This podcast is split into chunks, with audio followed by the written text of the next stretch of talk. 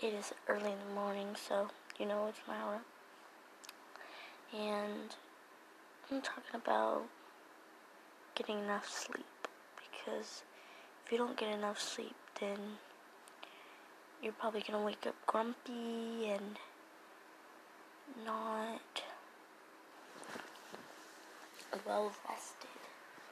So I advise you to get a lot of sleep and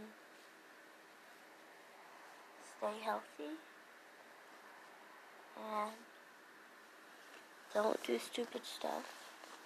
But if you get enough sleep, then you'll be woke up well rested, calm, and all different kinds of things. But if you don't, you'll be grumpy, moody, sad.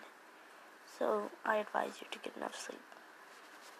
Well, that was it on today's Get Enough Sleep podcast. 嗨。